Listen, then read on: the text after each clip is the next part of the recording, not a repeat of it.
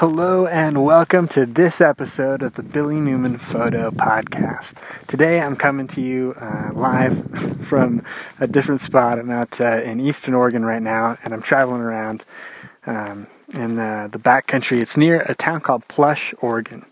And it's really not on, uh, or it's not a big spot. It's not really on that many maps. But if you look at Oregon, and if you're to uh, to try and check out um, southeast Oregon or south central Oregon is probably also what it would uh, it would count as. You come across this spot called Plush, Oregon, and uh, it's near the Warner Rim, uh, and I think another town called Adel. Um, but yeah, it's uh, it's up past Lakeview, and so I'm out there right now. I'm walking around in a dry lake bed and uh, trying to take some photographs. And it's cool. This spot is nice. We have a, a camping spot set up.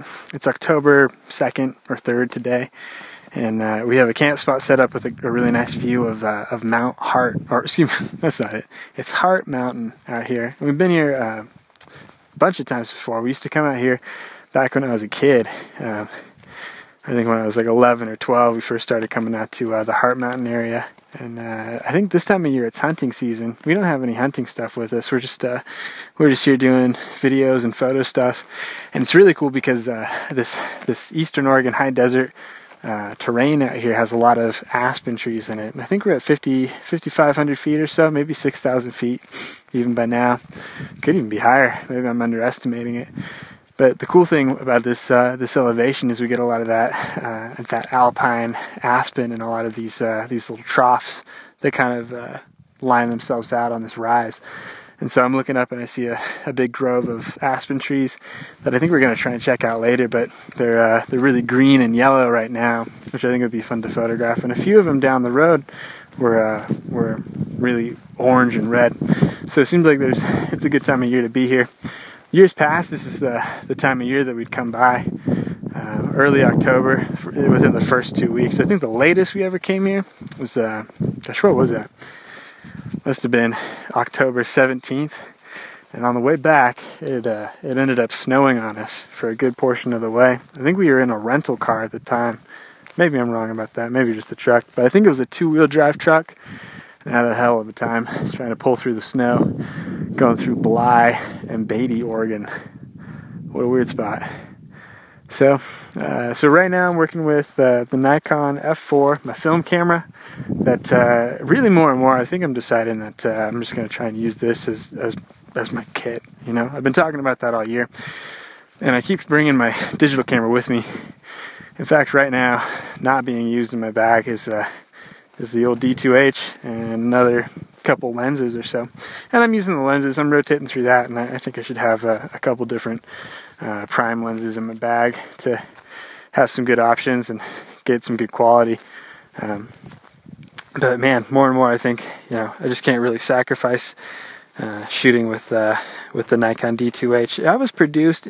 It's a great. It's a fine camera that exists, but really at a point, things do become antiquated, and I think that's something that I haven't really considered.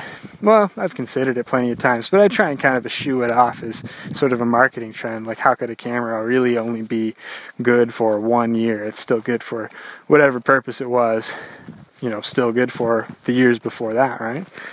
And uh, the D2H worked great. It was uh, it was fine to post a bunch of stuff to the web. But the thing that I'm noticing most of all now, and what I noticed back in 2007 too, is that cameras with full frame sensors and with more than 16 megapixels seem to just have a totally different tone and tonal range. And the size of the pixels the way the, the sensors are created are totally different. And that has such a huge effect on the true image quality the actual the actual qualities of the photograph. Um, I think it's I think it's time that I start to start to think about upgrading. I think I need to go full frame. Well, I maybe I should explain that last part more. Like when I talk about qual, like the true qualities of the photograph and and how uh, how different or newer sensor might change it.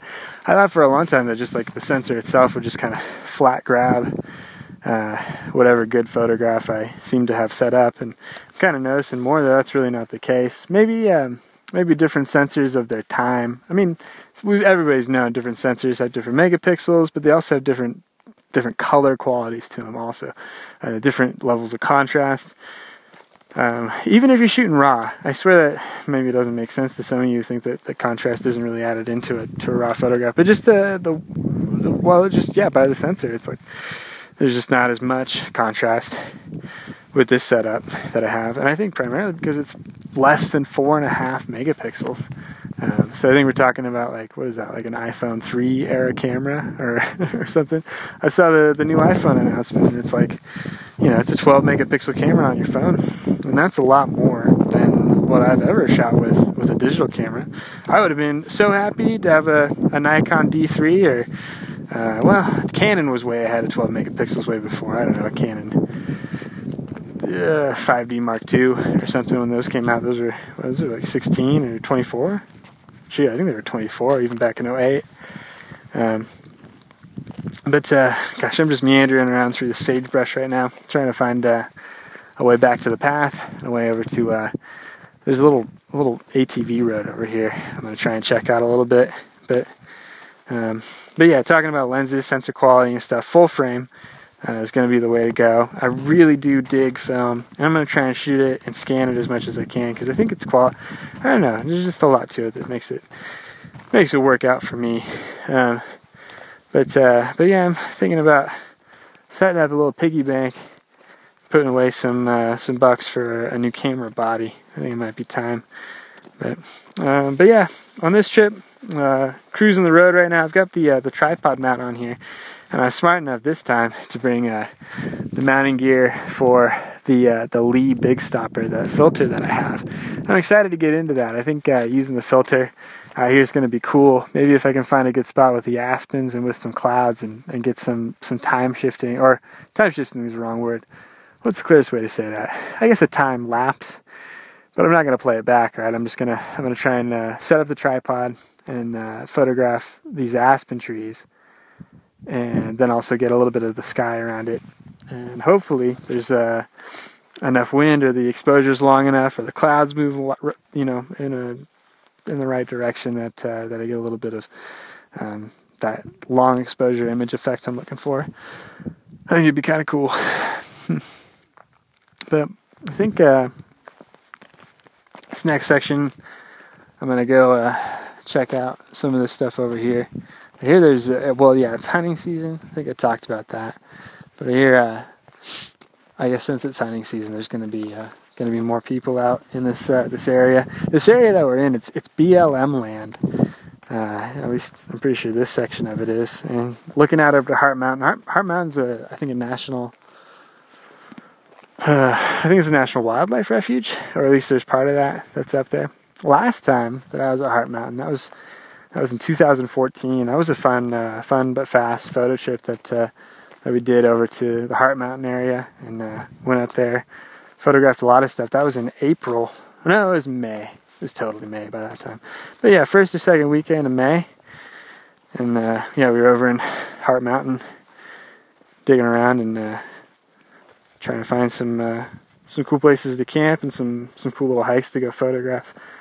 Now, Hart Mountain's kind of a trip too. It's a huge rise um, from this side, uh, or from the plush side. You, you just look at it and it looks like it looks like a mesa or like Ayers Rock or something in uh, in Australia. Um, but it's a huge kind of beast of a mountain. But when you get up on it, it's sort of a valley, or it sort of it kind of troughs in. Um, and I guess uh, that's kind of how a lot of these do. If you look at the Steens, that landscape's kind of the same way, where there's a big, a big ridge, and then on the backside of it, it just kind of slopes off back down to the land below.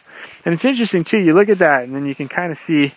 If you look at it from uh, like Google Earth or or Google Maps or even a good uh, topographical map, you can see the where the water runs, and so you can see the uh, the watershed that's created from uh, from the Steens Mountain or from uh, Warner Rim that I'm on or from Hart Mountain. All three of these out here, these big, what seem like a f- flat mesa with two of its legs broken, and just kind of it's this huge rise that comes up and then just tips off and sort of slopes back into the earth.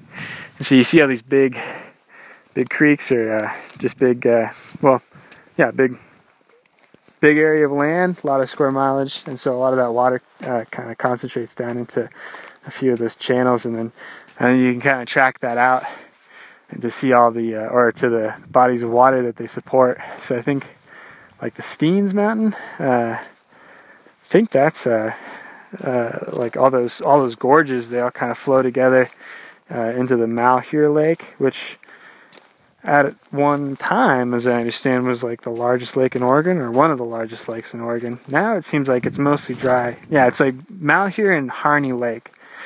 Those are maybe connected. I don't know if by land they're totally connected, but um, I imagine that at one time they were uh, they were just one larger massive uh, mass of water out there. And it seems like seems like this whole area of Eastern Oregon has lost a lot of a lot of uh, of moisture or of water or climate change.